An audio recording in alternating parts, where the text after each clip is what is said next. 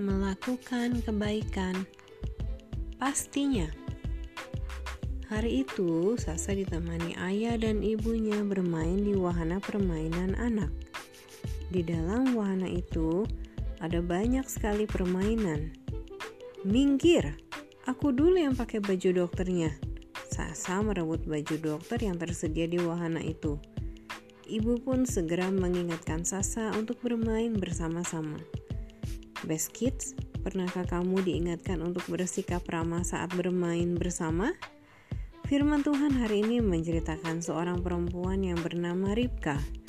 Saat ia sedang mengambil air untuk keluarganya, Ribka bertemu dengan orang asing. Orang asing itu adalah hamba Bapak Abraham.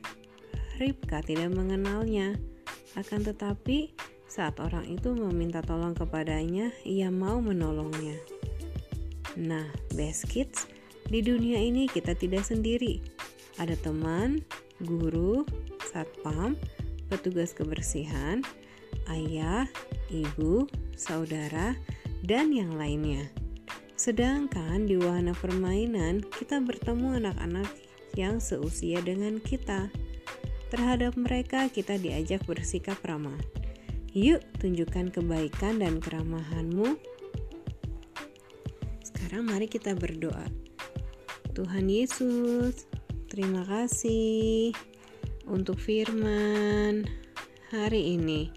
Bantu kami untuk bersikap ramah dengan orang lain. Terima kasih, Tuhan. Amin.